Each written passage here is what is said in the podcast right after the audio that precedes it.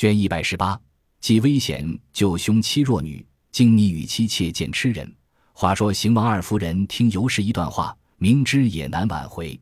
王夫人只得说道：“姑娘要行善，这也是前生的宿根，我们也实在拦不住。只是咱们这样人家的姑娘出了家，不成了尸体。如今你嫂子说了，准你修行也是好处。却有一句话要说：那头发可以不剃的，只要自己的心真，那在头发上头呢。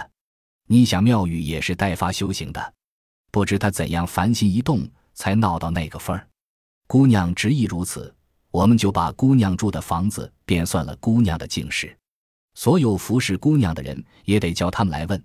她若愿意跟的，就讲不得说钦佩人；若不愿意跟的，另打主意。惜春听了，收了泪，拜谢了邢王二夫人、李纨、尤氏等。王夫人说了，便问彩萍等谁愿跟姑娘修行。彩萍等回道：“太太们派谁就是谁。”王夫人知道不愿意。正在想人，袭人立在宝玉身后，想来宝玉必要大哭，防着他的旧病。岂知宝玉叹道：“真真难得。”袭人心里更自伤悲。宝钗虽不言语，遇事试探，见是执迷不醒，只得暗中落泪。王夫人才要叫了众丫头来问，忽见紫娟走上前去，在王夫人面前跪下，回道：“刚才太太问跟四姑娘的姐姐。”太太看着怎么样？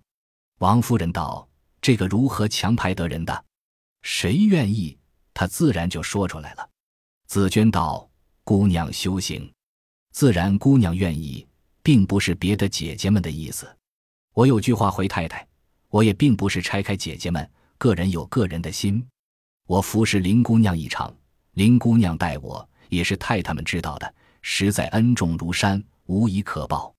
她死了。”我恨不得跟了她去，但是她不是这里的人，我又受主子家的恩典，难以从死。如今四姑娘既要修行，我就求太太们将我派了跟着姑娘，服侍姑娘一辈子，不知太太们准不准？若准了，就是我的造化了。邢王二夫人尚未答言，只见宝玉听到那里，想起黛玉，一阵心酸，眼泪早下来了。众人才问他时，他又哈哈的大笑。走上来道：“我不该说的，这紫娟蒙太太派给我屋里，我才敢说。求太太准了他爸，全了他的好心。”王夫人道：“你头里姊妹出了嫁，还哭得死去活来，如今看见四妹妹要出家，不但不劝，倒说好事。你如今到底是怎么个意思？我索性不明白了。”宝玉道：“四妹妹修行是已经准地了，四妹妹也是一定主意了。若是真的。”我有一句话告诉太太，若是不定的，我就不敢混说了。惜春道：“二哥哥说话也好笑，一个人主意不定，便扭得过太太们来了。我也是像紫娟的话，容我呢是我的造化，不容我呢还有一个死呢，那怕什么？二哥哥既有话，只管说。”宝玉道：“我这也不算什么泄露了，这也是一定的。我念一首诗给你们听听吧。”众人道：“人家苦得很的时候，你倒来作诗怄人。”宝玉道：“不是作诗，我到一个地方看了来的，你们听听吧。”众人道：“使得，你就念念，别顺着嘴儿胡诌。”宝玉也不分辨，便说道：“看破三春景不长，恣衣顿改昔年妆。可怜绣户侯门女，独卧青灯古佛旁。”李纨、宝钗听了，诧异道：“不好了！”这人入了迷了。王夫人听了这话，点头叹息，便问宝玉：“你到底是那里看来的？”宝玉不便说出来，回道：“太太也不必问我，自有见的地方。”王夫人回过味来，细细一想，便更哭起来，道：“你说前儿是玩话，怎么忽然有这首诗？罢了，我知道了，你们叫我怎么样呢？我也没有法了，也只得由着你们去罢。”但是要等我合上了眼，各自干各自的就完了。宝钗一面劝着，这个心比刀绞更甚，也长不住，便放声大哭起来。袭人已经哭得死去活来，幸亏秋文扶着，宝玉也不啼哭，也不相劝，只不言语。贾兰、贾环听到那里，各自走开。李纨竭力的解说：“总是宝兄弟见四妹妹修行，他想来是痛极了，不顾前后的风化，这也做不得准的。独有紫娟的事情，准不准？好叫他起来。”王夫人道：“什么一不一？横竖一个人的主意定了，那也是扭不过来的。可是宝玉说的也是一定的了。”紫娟听了磕头，惜春又谢了王夫人。紫娟又给宝玉、宝钗磕了头，宝玉念声阿弥陀佛，难得难得，不料你倒先好了。宝钗虽然有把持，也难掌住，只有袭人也顾不得王夫人在上，便痛哭不止，说：“我也愿意跟了四姑娘去修行。”宝玉笑道：“你也是好心，但是你不能想这个轻浮的。”袭人哭道：“这么说，我是要死的了。”宝玉听到那里，倒觉伤心，只是说不出来。因时已五更，宝玉请王夫人安歇，李纨等各自散去。彩萍等暂且服侍惜春回去，后来只配了人家。紫娟终身服侍，毫不改出。此事后话。且言贾政扶了贾母灵，就一路南行，因遇着班师的兵将船只过境，河道拥挤，不能速行，再到时在新交。幸喜遇见了海江的官员，文德镇还统至亲召回京，想来探春一定回家，略略解些烦心。只打听不出启程的日期，心里又是烦躁。想到盘费算来不敷，不得已写书一封，差人到赖尚荣任上借银五百，叫人沿途迎上来，应需用。那人去了几日，贾政的船才行得十数里。那家人回来迎上船只。将赖尚荣的禀启呈上，书内告了多少苦处，背上白银五十两。贾政看了生气，急命家人立刻送还，将原书发回，叫他不必费心。那家人无奈，只得回到赖尚荣任所。赖尚荣接到原书银两，心中烦闷，知事办得不周到，又添了一百，央来人带回，帮着说些好话。岂知那人不肯带回。撂下就走了，赖尚荣心下不安，立刻修书到家，回明他父亲，叫他设法高价赎出身来。于是赖家托了贾强、贾云等在王夫人面前启恩放出。贾强明知不能，过了一日，假说王夫人不依的话，回复了。赖家一面告假，一面差人到赖尚荣任上，叫他告病辞官。王夫人并不知道。那贾云听见贾强的假话，心里便没想头，连日在外又输了好些银钱，无所抵偿，便和贾环相商。贾环本是一个钱没有的，虽是赵姨娘积蓄些微，早被他弄光了，那能照应人家？便想起凤姐待他刻薄，要趁贾琏不在家，要摆布巧姐出气，遂把这个当叫贾云来上，故意的埋怨贾云道：“你们年纪又大。”放着弄银钱的事又不敢办，倒和我没有钱的人商量。贾云道：“三叔，你这话说的倒好笑，咱们一块玩一块闹，那里有银钱的事？”贾环道：“不是前有人说是外藩要买个偏房，你们何不和王大舅商量，把乔姐说给他呢？”贾云道：“叔叔，我说句招你生气的话，外藩花了钱买人，还想能和咱们走动吗？”贾环在贾云耳边说了些话。贾云虽然点头，知道贾环是小孩子的话，也不当事。恰好王仁走来说道：“你们两个人商量些什么？瞒着我吗？”贾云便将贾环的话附耳低言的说了。王仁拍手道：“这倒是一种好事，又有银子，只怕你们不能。若是你们敢办，我是亲舅舅，做得主的。只要环老三在大太太跟前那么一说，我找邢大舅再一说。”太太们问起来，你们七打伙说好就是了。贾环等商议定了，王仁便去找邢大舅，贾云便去回邢王二夫人，说得锦上添花。王夫人听了，虽然入耳，只是不信。邢夫人听得邢大舅知道，心里愿意，便打发人找了邢大舅来问他。那邢大舅已经听了王仁的话，又可分肥，便在邢夫人跟前说道：“若说这位郡王是极有体面的，若应了这门亲事。”虽说是不是正配，保管一过了门，子夫的官早赴了，这里的声势又好了。邢夫人本是没主意人，被傻大就一番假话哄得心动，请了王仁来一问，更说得热闹。于是邢夫人倒叫人出去追着贾云去说，王仁即刻找了人去到外藩公馆说了。那外藩不知底细，便要打发人来相看。贾云又钻了相看的人，说明原是瞒着何宅的，只说是王府相亲。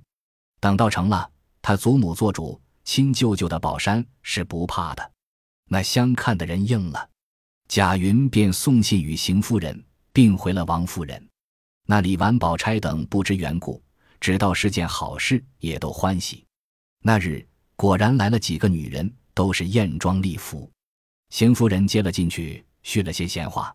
那来人本知是个诰命，也不敢怠慢。邢夫人因事未定。也没有和乔姐说明，只说有亲戚来瞧，叫她去见。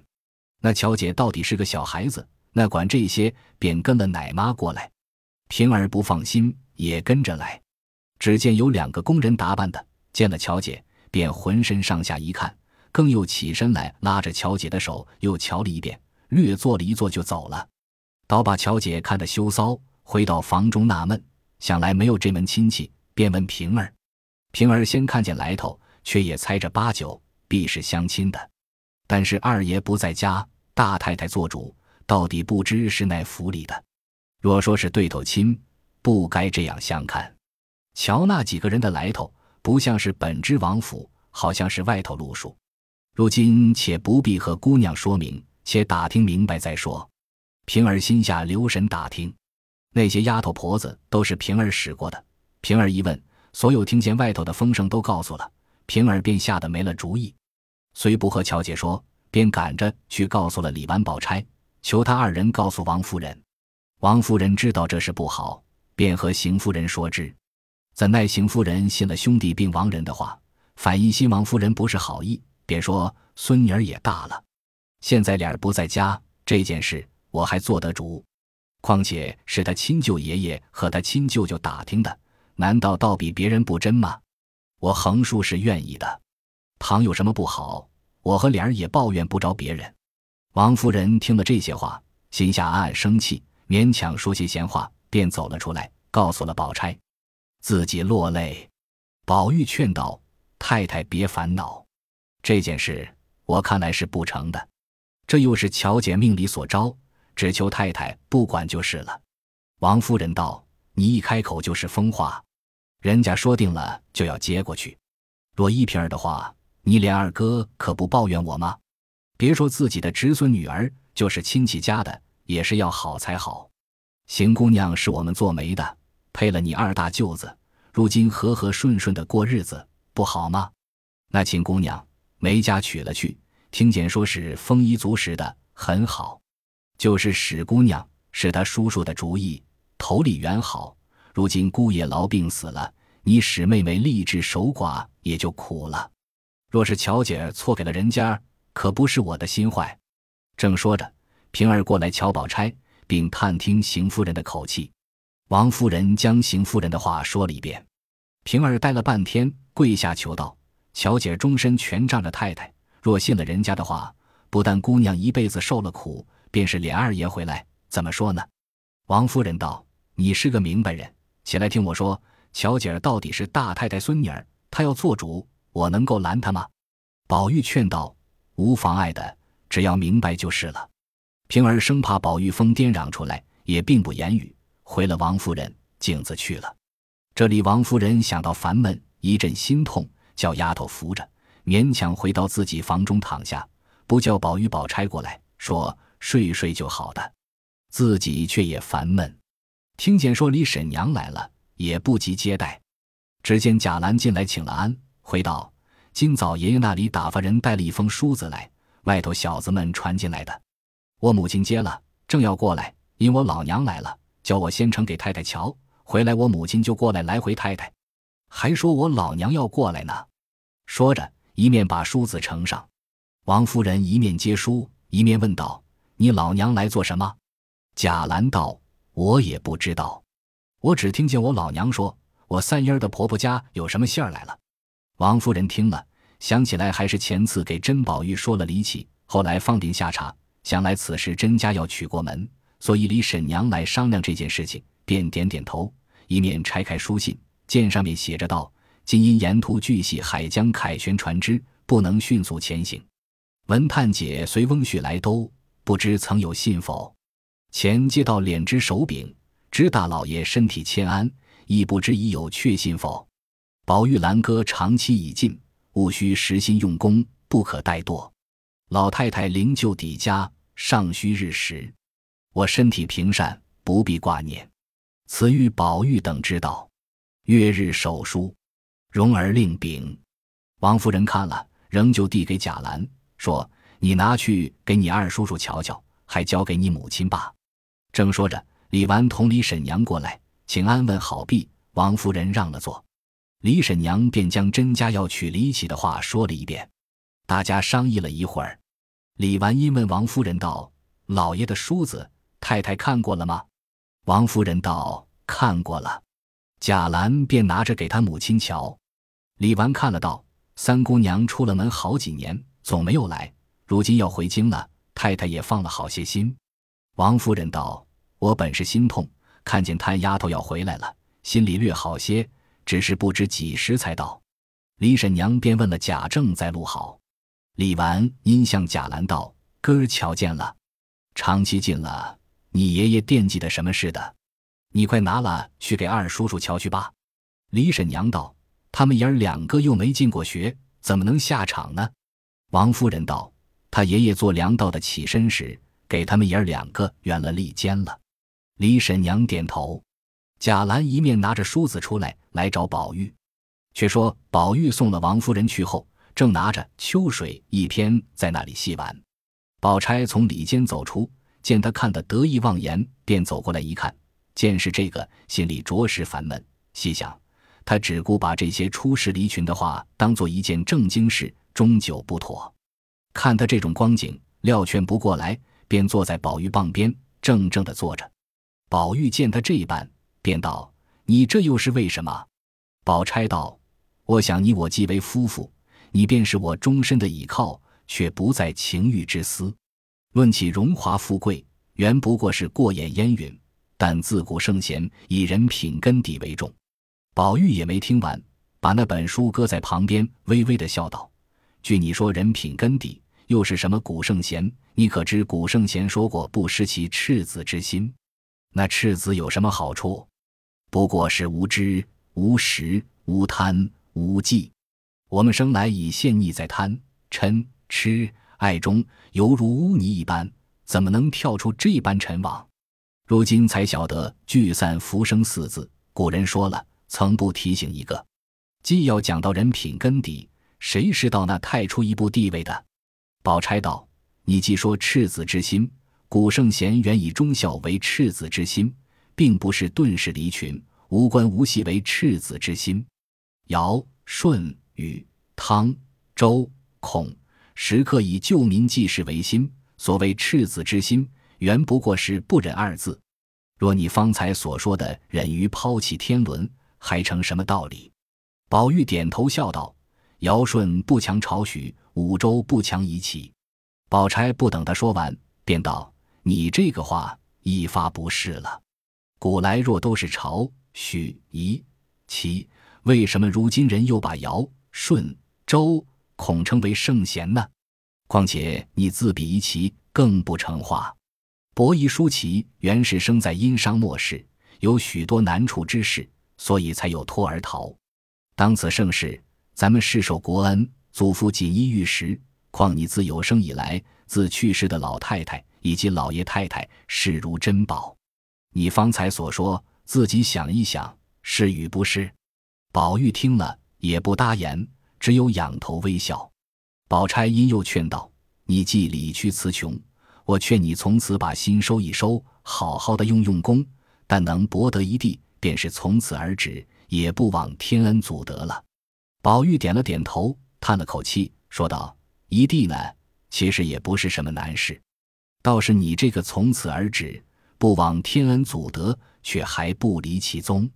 宝钗未及答言，袭人过来说道：“刚才二奶奶说的古圣先贤，我们也不懂。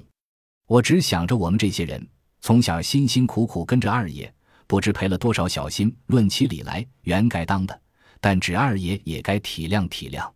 况且二奶奶替二爷在老爷太太跟前行了多少孝道，就是二爷不以夫妻为事，也不可太辜负了人心。至于神仙那一层，更是谎话。谁见过有走到凡间来的神仙呢？那里来的这么个和尚，说了些混话，二爷就信了真。二爷是读书的人，难道他的话比老爷太太还重吗？宝玉听了，低头不语。袭人还要说时，只听外面脚步走响，隔着窗户问道：“二叔在屋里呢吗？”宝玉听了是贾兰的声音，便站起来笑道：“你进来吧。”宝钗也站起来，贾兰进来，笑容可掬的给宝玉、宝钗请安，问了袭人的好，袭人也问了好，便把书子呈给宝玉瞧。宝玉接在手中看了，便道：“你三姑姑回来了。”贾兰道：“爷爷既如此写，自然是回来的了。”宝玉点头不语，默默如有所思。贾兰便问：“叔叔看见爷爷后头写的，叫咱们好生念书了。”叔叔这一程子，只怕总没做文章吧？宝玉笑道：“我也要做几篇数一数手，好去匡这个功名。”贾兰道：“叔叔既这样，就你几个题目，我跟着叔叔做做，也好进去混场。别到那时交了白卷子，惹人笑话。不但笑话我，人家连叔叔都要笑话了。”宝玉道：“你也不至如此。”说着，宝钗命贾兰坐下。宝玉仍坐在原处，贾兰侧身坐了，两个谈了一回文，不觉喜动颜色。宝钗见他爷儿两个谈得高兴，便仍进屋里去了，心中细想：宝玉此时光景，或者醒悟过来了。只是刚才说话，他把那从此而止四字单单的许可，这又不知是什么意思了。宝钗上自犹豫，唯有袭人看他爱讲文章，提到下场更有欣然。心里想到阿弥陀佛，好容易讲四书似的才讲过来了。这李宝玉和贾兰讲文，婴儿沏过茶来，贾兰站起来接了，又说了一会子下场的规矩，并请甄宝玉在一处的话，宝玉也甚似愿意。一时贾兰回去，便将梳子留给宝玉了。那宝玉拿着梳子，笑嘻嘻走进来，递给麝月收了，便出来将那本《庄子》收了。把几部向来最得意的，如《参同契》《元命包》《五灯会元》之类，交出麝月、秋文、婴儿等，都搬了搁在一边。宝钗见他这番举动，甚为罕意，因欲试探他，便笑问道：“不看他倒是正经，但又何必搬开呢？”宝玉道：“如今才明白过来了，这些书都算不得什么，我还要一火焚之，方为干净。”宝钗听了，更欣喜异常。只听宝玉口中微吟道：“内典语中无佛性，今丹法外有仙舟。”宝钗也没很听真，只听得无佛性有仙舟几个字，心中转有狐疑，且看他作何光景。宝玉便命麝月、秋文等收拾一间净室，把那些语录、名稿及应制诗之类都找出来，搁在净室中，自己却当真静静的用起功来。宝钗这才放了心。那袭人此时真是闻所未闻，见所未见，便悄悄地笑着向宝钗道：“到底奶奶说话透彻，只一路讲究，就把二爷劝明白了，就只可惜迟了一点儿，临场太近了。”宝钗点头微笑道：“功名自有定数，忠与不忠，倒也不再用功的迟早。但愿他从此一心巴结正路，把从前那些邪魔永不沾染，就是好了。”说到这里。见房里无人，便悄说道：“这一番悔悟过来固然很好，但只一件，怕又犯了前头的旧病，和女孩们打起交道来也是不好。”袭人道：“奶奶说的也是，二爷自从信了和尚，才把这些姐妹冷淡了。如今不信和尚，真怕又要犯了前头的旧病呢。我想奶奶和我二爷原不大理会，紫娟去了，如今只他们四个。”这里头就是五儿有些个狐妹子，听见说他妈求了大奶奶和奶奶，说要讨出去给人家呢。但是这两天到底在这里呢。麝月秋纹虽没别的，只是二爷那几年也都有些顽顽皮皮的。如今算来，只有婴儿二爷倒不大理会，况且婴儿也稳重，我想倒茶弄水，只叫婴儿带着小丫头们服侍就够了。不知奶奶心里怎么样？”宝钗道：“我也虑的是这些，你说的倒也罢了。”从此便派婴儿带着小丫头服侍，那宝玉却也不出房门，天天只差人去给王夫人请安。王夫人听见他这番光景，那一种欣慰之情更不待言了。到了八月初三这一日，正是贾母的冥寿，宝玉早晨过来磕了头，便回去，仍到净室中去了。饭后，宝钗、袭人等都和姊妹们跟着邢王二夫人在前面屋里说闲话。见宝玉自在静室，明心微坐，忽见婴儿端了一盘瓜果进来，说：“太太叫人送来给二爷吃的，这是老太太的客食。”宝玉站起来答应了，复又坐下，便道：“搁在那里罢。”婴儿一面放下瓜果，一面悄悄向宝玉道：“太太那里夸二爷呢？”宝玉微笑。婴儿又道：“太太说了，二爷这一用功，明进场中了出来。”明年再中了进士，做了官，老爷太太可就不枉了盼二爷了。宝玉也只点头微笑。婴儿忽然想起那年给宝玉打烙子的时候，宝玉说的话来，便道：“真要二爷中了，那可是我们姑奶奶的造化了。二爷还记得那一年在园子里，不是二爷叫我打梅花烙子时说的。我们姑奶奶后来带着我，不知道那一个有造化的人家去呢。如今二爷可是有造化的罢了。”宝玉听到这里，又觉沉心一动，连忙敛神定息，微微的笑道：“据你说来，我是有造化的，你们姑娘也是有造化的，你呢？”婴儿把脸绯红了，勉强道：“我们不过当丫头一辈子罢了，有什么造化呢？”宝玉笑道：“果然能够一辈子是丫头，你这个造化比我们还大呢。”婴儿听见这话，似乎又是疯话了，恐怕自己招出宝玉的病根来。打算着要走，只见宝玉笑着说道：“傻丫头，我告诉你吧。”未知宝玉又说出什么话来，且听下回分解。本集播放完毕，感谢您的收听，喜欢请订阅加关注，主页有更多精彩内容。